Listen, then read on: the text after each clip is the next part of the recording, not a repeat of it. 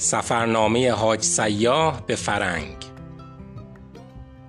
قسمت ششم. کاری از رادیو گردش. دوستان و عزیزان همراه تا اونجای سفرنامه رو خوندیم که حاج محمد علی سیاه بعد از چندین روز تحمل گرسنگی به دعوت یکی از بزرگان تفلیس به منزل او رفت. و اکنون ادامه سفرنامه رو در خدمتتون هستم.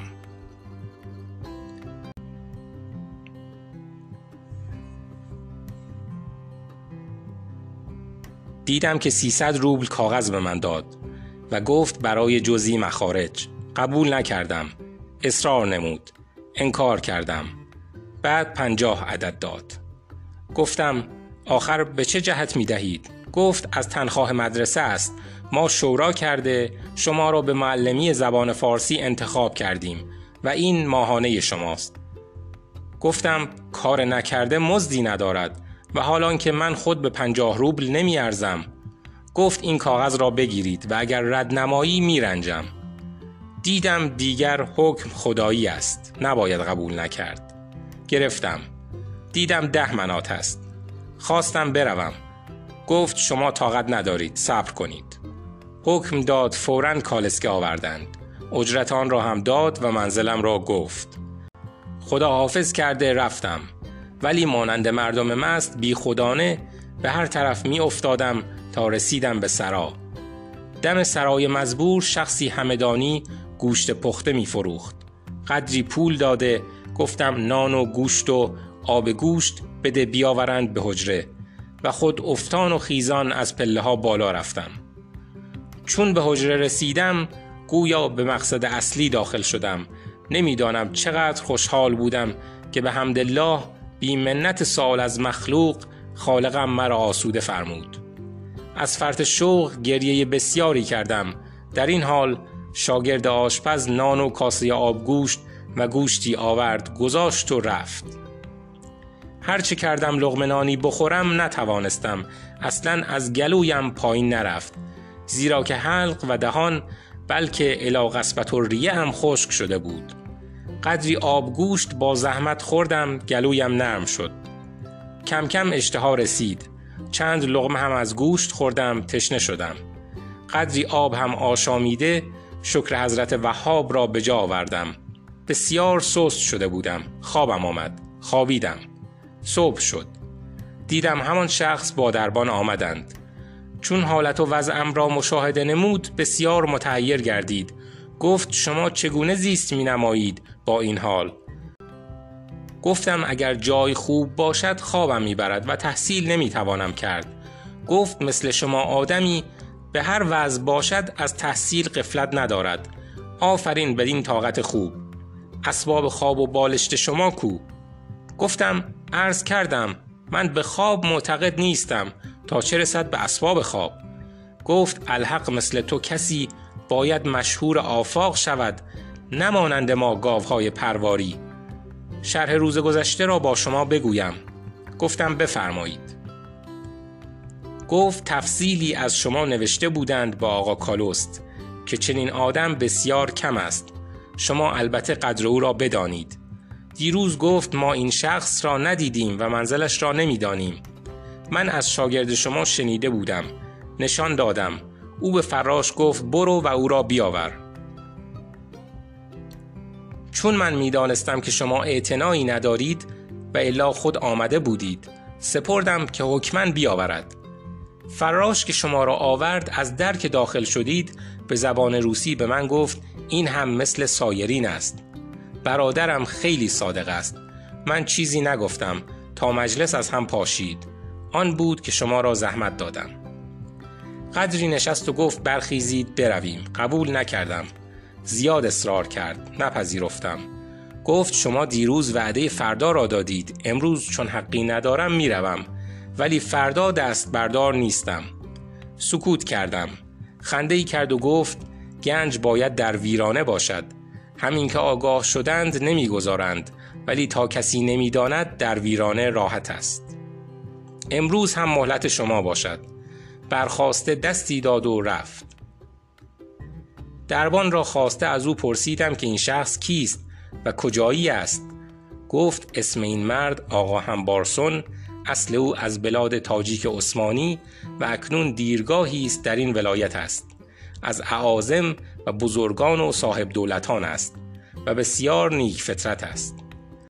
قدری بر توکل و تعیرم افزود. شکر کردم. ناگاه به وقت هر روز شاگرد آمده و زیاد اظهار بهجت نمود که الحمدلله حالت شما خیلی خوب است. گفتم بلی مرض رفت شد. گفت معلوم شد چه ناخوشی داشتید. گفتم بلی درد شکم بود. گفت مگر شما از علم طب هم باخبرید. گفتم فل جمله از خود خبری دارم. باری درس به من داد و رفت. چنان خوشحال و متوکلانه مشغول به تحصیل بودم که نهایت نداشت. باز آن روز را شام و شام را به صبح بردم. دیدم خادم آقا همبارسون آمد و گفت آقا سلام میرساند و می‌گوید تشریف بیاورید منزل معین است. دیدم جز اطاعت چاره ای ندارم. به هر جهت که باشد لحاظا برخواسته رو بر توکل روان شدم. گفت اسباب چه دارید؟ گفتم این شیشه و تخته مال غیر است. این جزو تصریف حق شاگردم و این الفبا حق دربان و دربان را خواسته پرسیدم که آیا از حق شما چیزی باقی مانده است؟ گفت خیر ولی بسیار پشیمانم از گرفتن وچه روز اول. متوقعم که دوباره قبول فرمایید. گفتم محال است. اما احتمال دارد که باز هم اینجا بیایم. خداحافظی گفته با خادم روانه شدیم. تا به خانه ای رسیدیم. گفت این مکان شماست. بالا بروید.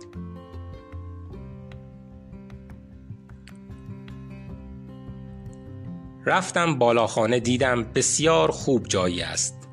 چند کرسی و تختی جهت خواب و میزی برای نوشتن با اسباب چیز نویسی و چراغ و اسباب غذاخوری به قدر مایحتاج من. راحت نشستم. خادم رفت. تا بعد از ظهر دیدم همان آقا همبارسون آمد به تبریک منزل. گفت این منزل شماست دلم می‌خواهد به هیچ وجه دلتنگ نباشید. در نهایت جمعیت حواس مشغول به خیال خود باشید. قدری هم صحبت داشت و رفت. فردا شد آدمی فرستاد که شما چاپخانه ما را ندیده اید بیایید تماشا کنید. رفتم از شغل حروف چینی خوشم آمد. خوب به دقت تماشا کردم. بعد چند روز علت توالی می رفتم تا حروف چینی را آموختم ولی سخن چینی را به کلی فراموش کردم. با خود گفتم خب اجالتا حرفه ای آموختم بهتر از عملگی است. دوباره مشغول شدم به تحصیل به خیال آنکه زبان روسی را بیاموزم. دیدم خود ایشان غالبا به زبان فرانسوی تکلم می کنند جمله آن مدت که در تفلیس بودم به معلمی زبان فارسی موصوف بودم. همه روز عصر به خیابان و باغچه ها گردش می کردم باقی مجتهد مسلمانان آنجا داشت بیشتر به تفرج آنجا می رفتم لباسم هم رفته رفته نظیف و خوب شد. روزی با خود خیال کردم که تو چند ماه قبل نه زبانی می‌دانستی و نه صنعتی آموخته بودی. حال حروف چینی هنری است می‌دانم. و فل جمله از السنه هم مطلع شدم. خیلی خوشحال و شاکر شدم و در آن شهر همه جا معروف و معزز بودم. اما علی ظاهر اسباب اشتهارم همان آقا همبارسون گردید. روزی در منزل نشسته دیدم شخصی ریش سفید از در درآمد سلام کرد و به زبان فارسی احوال پرسی نمود. گفتم ببخشید من شما را نمی شناسم گفت من از اهل ایران از صفحات آذربایجانم. از بلوک ارومی.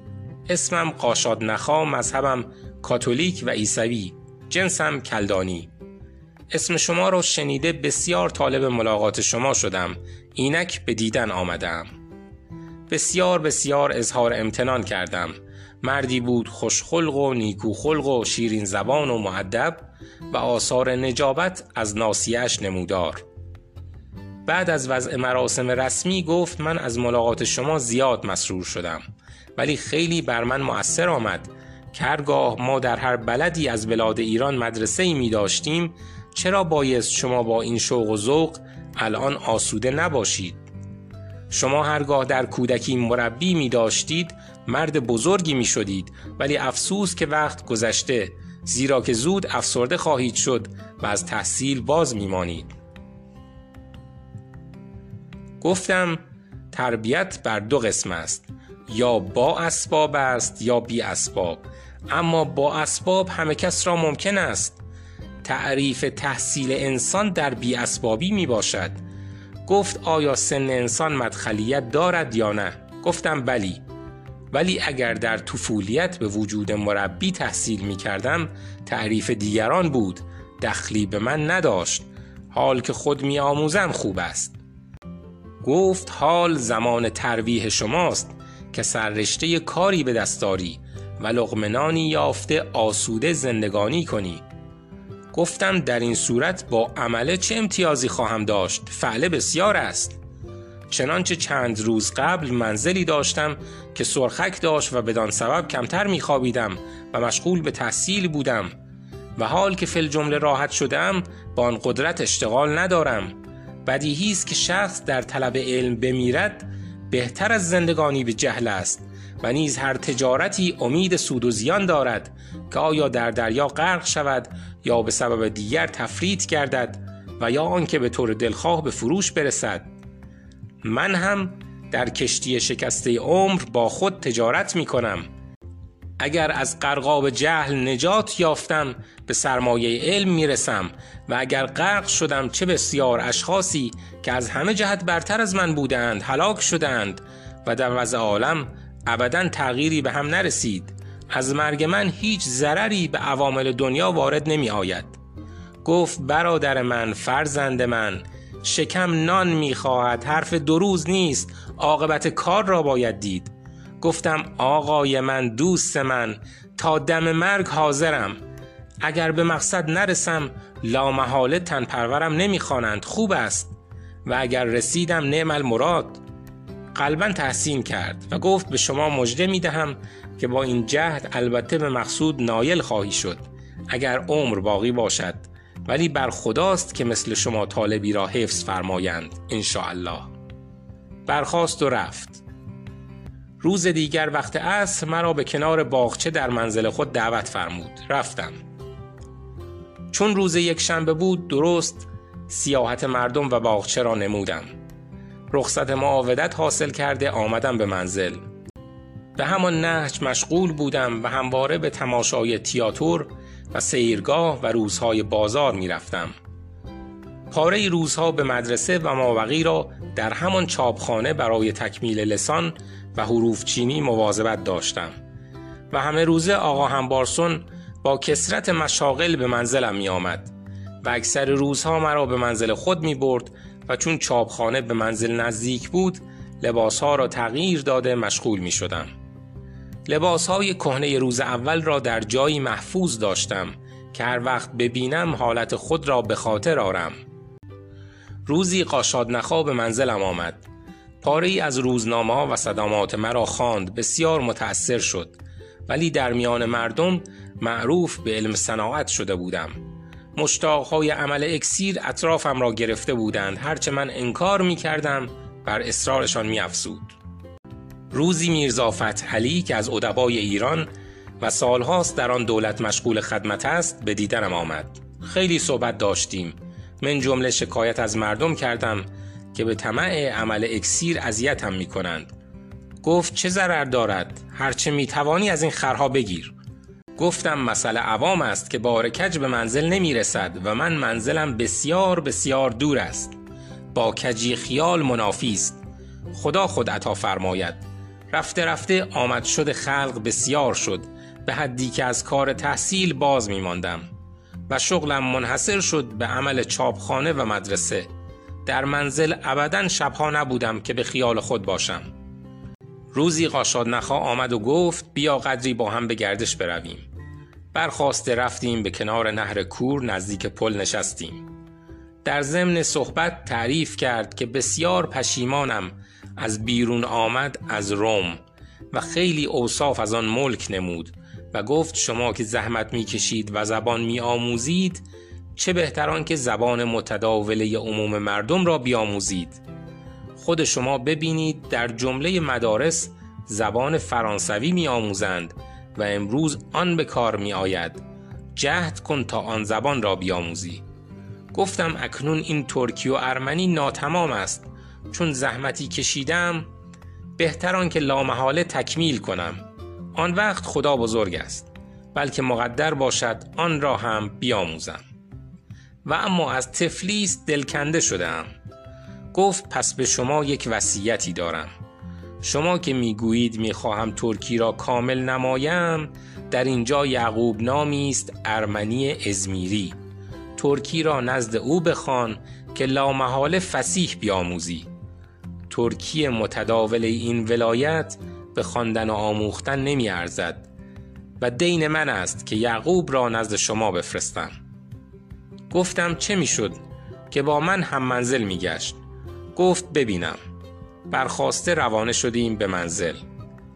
آن شب به صبح رسید. دیدم قاشاد نخا با شخصی آمدند. گفت که این مرد همان یعقوب است که گفتم. قدری نشستند و سخن از هر دری به میان آمد. جویای منزلش شدم. صحبت از تحصیل زبان ترکی عثمانی شد و سهولت آن. گفتم از تعریف قاشاد نخا بسیار طالب ملاقات شما بودم و می‌خواهم که همواره هنگام ملاقات با من به زبان ترکی عثمانی متکلم باشید. شاید چند کلمه از شما نزد من یادگار بماند که بهترین یادگاری هاست. گفت به جان و دل منت دارم. آن روز را به همان قدر اکتفا کردیم. فردای آن روز به منزل او رفتم. دیدم چندان منزل خوبی ندارد. و دو نفر در یک منزل هستند و از رفیق خود شکایت دارد. گفتم من هم تنها هستم. اگر به منزل من بیایید زیاده مشعوف و ممنونم. قبول نمود و آمد. روزها درسی قرار داد که هیچ روز ترک نشود. کم کم هوا سرد شد و من دلگرم به آموختن زبان ترکی عثمانی. و یعقوب زیاد از اسلامبول تعریف می کرد که همچه شهری در عالم نیست. گفتم اگر عمر باشد زمان گرمی هوا خواهم رفت. دست از چاپخانه کشیده پا را جمع به تحصیل زبان نمودم تا پس از چند ماه هوا خوش شد. روزی به یعقوب گفتم که این مرتبه که آقا همبارسون می آید اظهار دارد که فلانی می خواهد به اسلامبول برود تا استمزاجی حاصل گردد که ناگاه آقا همبارسون وارد شد. یعقوب گفت که سیاه عظیمت اسلامبول نموده هرگاه اذن بدهید. دیدم در هم شد و گفت من می‌دانم که این مرد اکتفا به گذران در این بلد نخواهد کرد و راضی به میل او هستم و خیر او را می خواهم. هر جا که او را خوش باشد مرا خوش است. خیلی مشعوف گشتم که بی مزایقه ازن داد. قدری نشست و رفت. اظهار امتنان به یعقوب از این مهربانی نمودم. رفته رفته شهرت کرد نزد آشنایان مسافرت این بنده به اسلامبول. روزی خود رفتم نزد آقای همبارسون و گفتم رضایت خاطر شما در همه وقت خاصه در این سفر به من لازم است چون می بینم که شما نهایت لطف را فرموده اید و می توانم چند روز عمر را به هر نحو که باشد بگذرانم. زیرا که سررشته کاری به دستم آمده است. هرگاه مرخصم فرمایید حرکت بکنم خیلی شاکرم. گفت عزیز من اگر مقصود شما مداخل است سرشت کار در دست من است. یکی چاپخانه و دیگر کارخانه تنباکوبری و دیگر مشغله دیوانی که خود دارم. از هر یک که بخواهید من کاری به شما رجوع می کنم که در نهایت آسایش گذران کنید. لیکن الزم از همه رضایت خود شماست. گفتم من به زبان نمی توانم عرض کرد تا چه درجه از محبت های شما ممنونم. من می‌دانم و خدای من. ولی اگر بدانم در بودنم فایده جهت شما خواهد داشت هر آینه تمام عمر را به خدمت حاضرم. اما چون می‌بینم که هرگاه پنجاه سال مزاحم شوم ناچار همچه روزی روز آخر خواهد بود پر واضح است که شما از مروت فطری و انسان پرستی از مثل من درویش به هیچ وجه دریغ از هیچ گونه مهربانی نخواهید فرمود. ولی من به چه اسم قبول کنم؟ اکنون این نام مدرسه که بر سر من است خود یک خجلتی بزرگ است در حالی که ابدا از وجودم برای مدرسه فایده نیست بلکه محض ترحم است و در هر جا که باشم احسانهای شما را فراموش نخواهم کرد. و اگر خدا نخواسته من فراموش کنم گوشت و استخوانم بر حقیقت من ملامت خواهند کرد. از این مقوله خیلی اظهار امتنان نمودم. گفت چون جناب آخوند ملا احمد و اسرافیل بک و آقا میرزا فتح علی با شما لاف محبت می‌زنند با ایشان مشورت کن ببین چه می‌گویند. برخواسته رفتم نزد ایشان. محض رضایت خاطر آقا همبارسون. زیرا که رضایت ایشان شرطی نبود. گفتم محض حق سلام آمدم به شما خداحافظ بگویم. ایشان را هم به رضایت واداشتم. شب را معاودت به منزل نموده همه شب از شوق سفر به خواب نمی رفتم. صبح شد. دیدم قاشاد نخا آمده گفت شنیدم سفری شده اید. گفتم بلی نفس شما مرا حرکت داد. پرسید به کدام جانب؟ گفتم اسلامبول.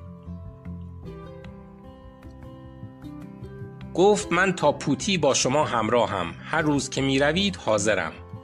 گفتم اذن با آقا همبارسون است. زیرا که در این شهر جز شخص ایشان احدی را نمی شناسم و بر خود صاحب حق نمی دانم و به حدی از مهربانی ایشان ممنونم که راضی نیستم سرمویی خاطر آن مرد از من رنجش داشته باشد. خود او رفت و اذن حاصل نمود که سه روز دیگر با هم روانه شویم. تا پوتی با هم باشیم که او برود به اودسه و من بروم اسلامبول. مترجم سفارت ایران میرزا بارسیق آمد تذکره آورد. هرچه از قیمت پرسیدند گفت من پول ندادم. این هم خدمت من باشد به اهل ولایت و ملت خود. شما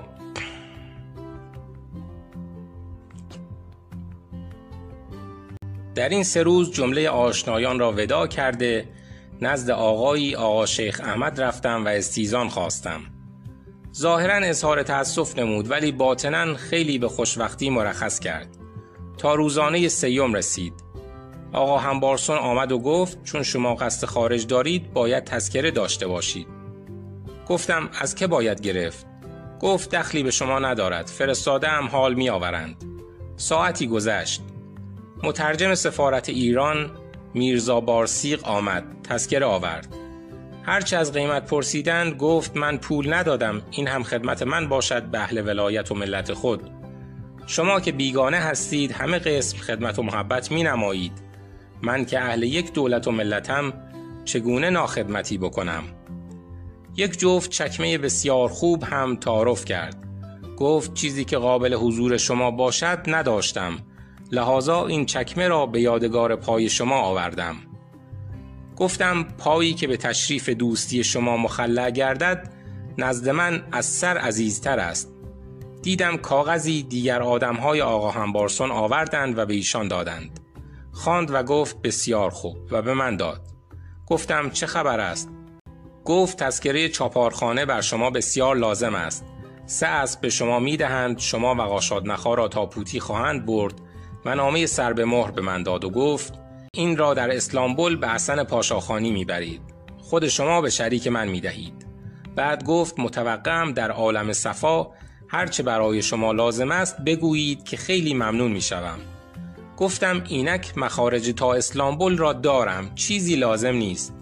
دوباره پاکتی سر به مهر داد و گفت بعد از بیرون رفتن از شهر باز کنید و بخوانید و دست مرا گرفت و رو به خانه خودش با هم روانه شدیم.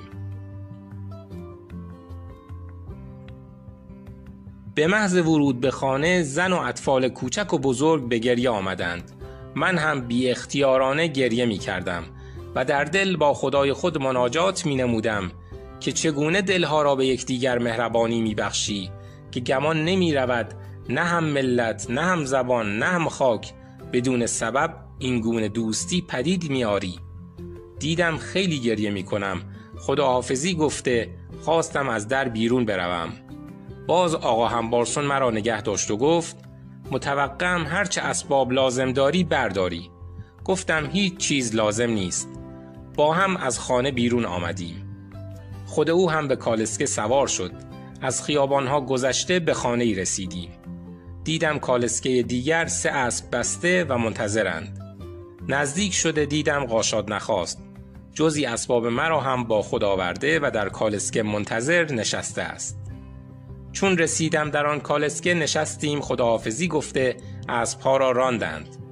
قاشاد نخا مشغول شد به خواندن دعا و من به فکر روز ورود به این شهر و صدماتی که دیدم و مهربانی هایی که آقا همبارسون به من نمود. چنان حیران بودم که گویا از عالمی به عالمی رفتم و بی خدانه اشک از مژگانم میریخت. گاهی به تماشای بیرون از دریچه کالسکه خود را مشغول می نمودم. بدین منوال بود تا آنکه قاشاد نخا دعایش تمام شد. به صحبت متفرقه مرا از آن خیالات باز داشت تا رسیدیم به مرکز. پا را عوض کرده راندیم تا الیگری. در آنجا نیم روز مانده جهت سیاحت. دوستان و عزیزان همراه تا اینجای سفرنامه را داشته باشید در روزی دیگر ادامه اون رو خدمتتون تقدیم کنم. روز و روزگار خوش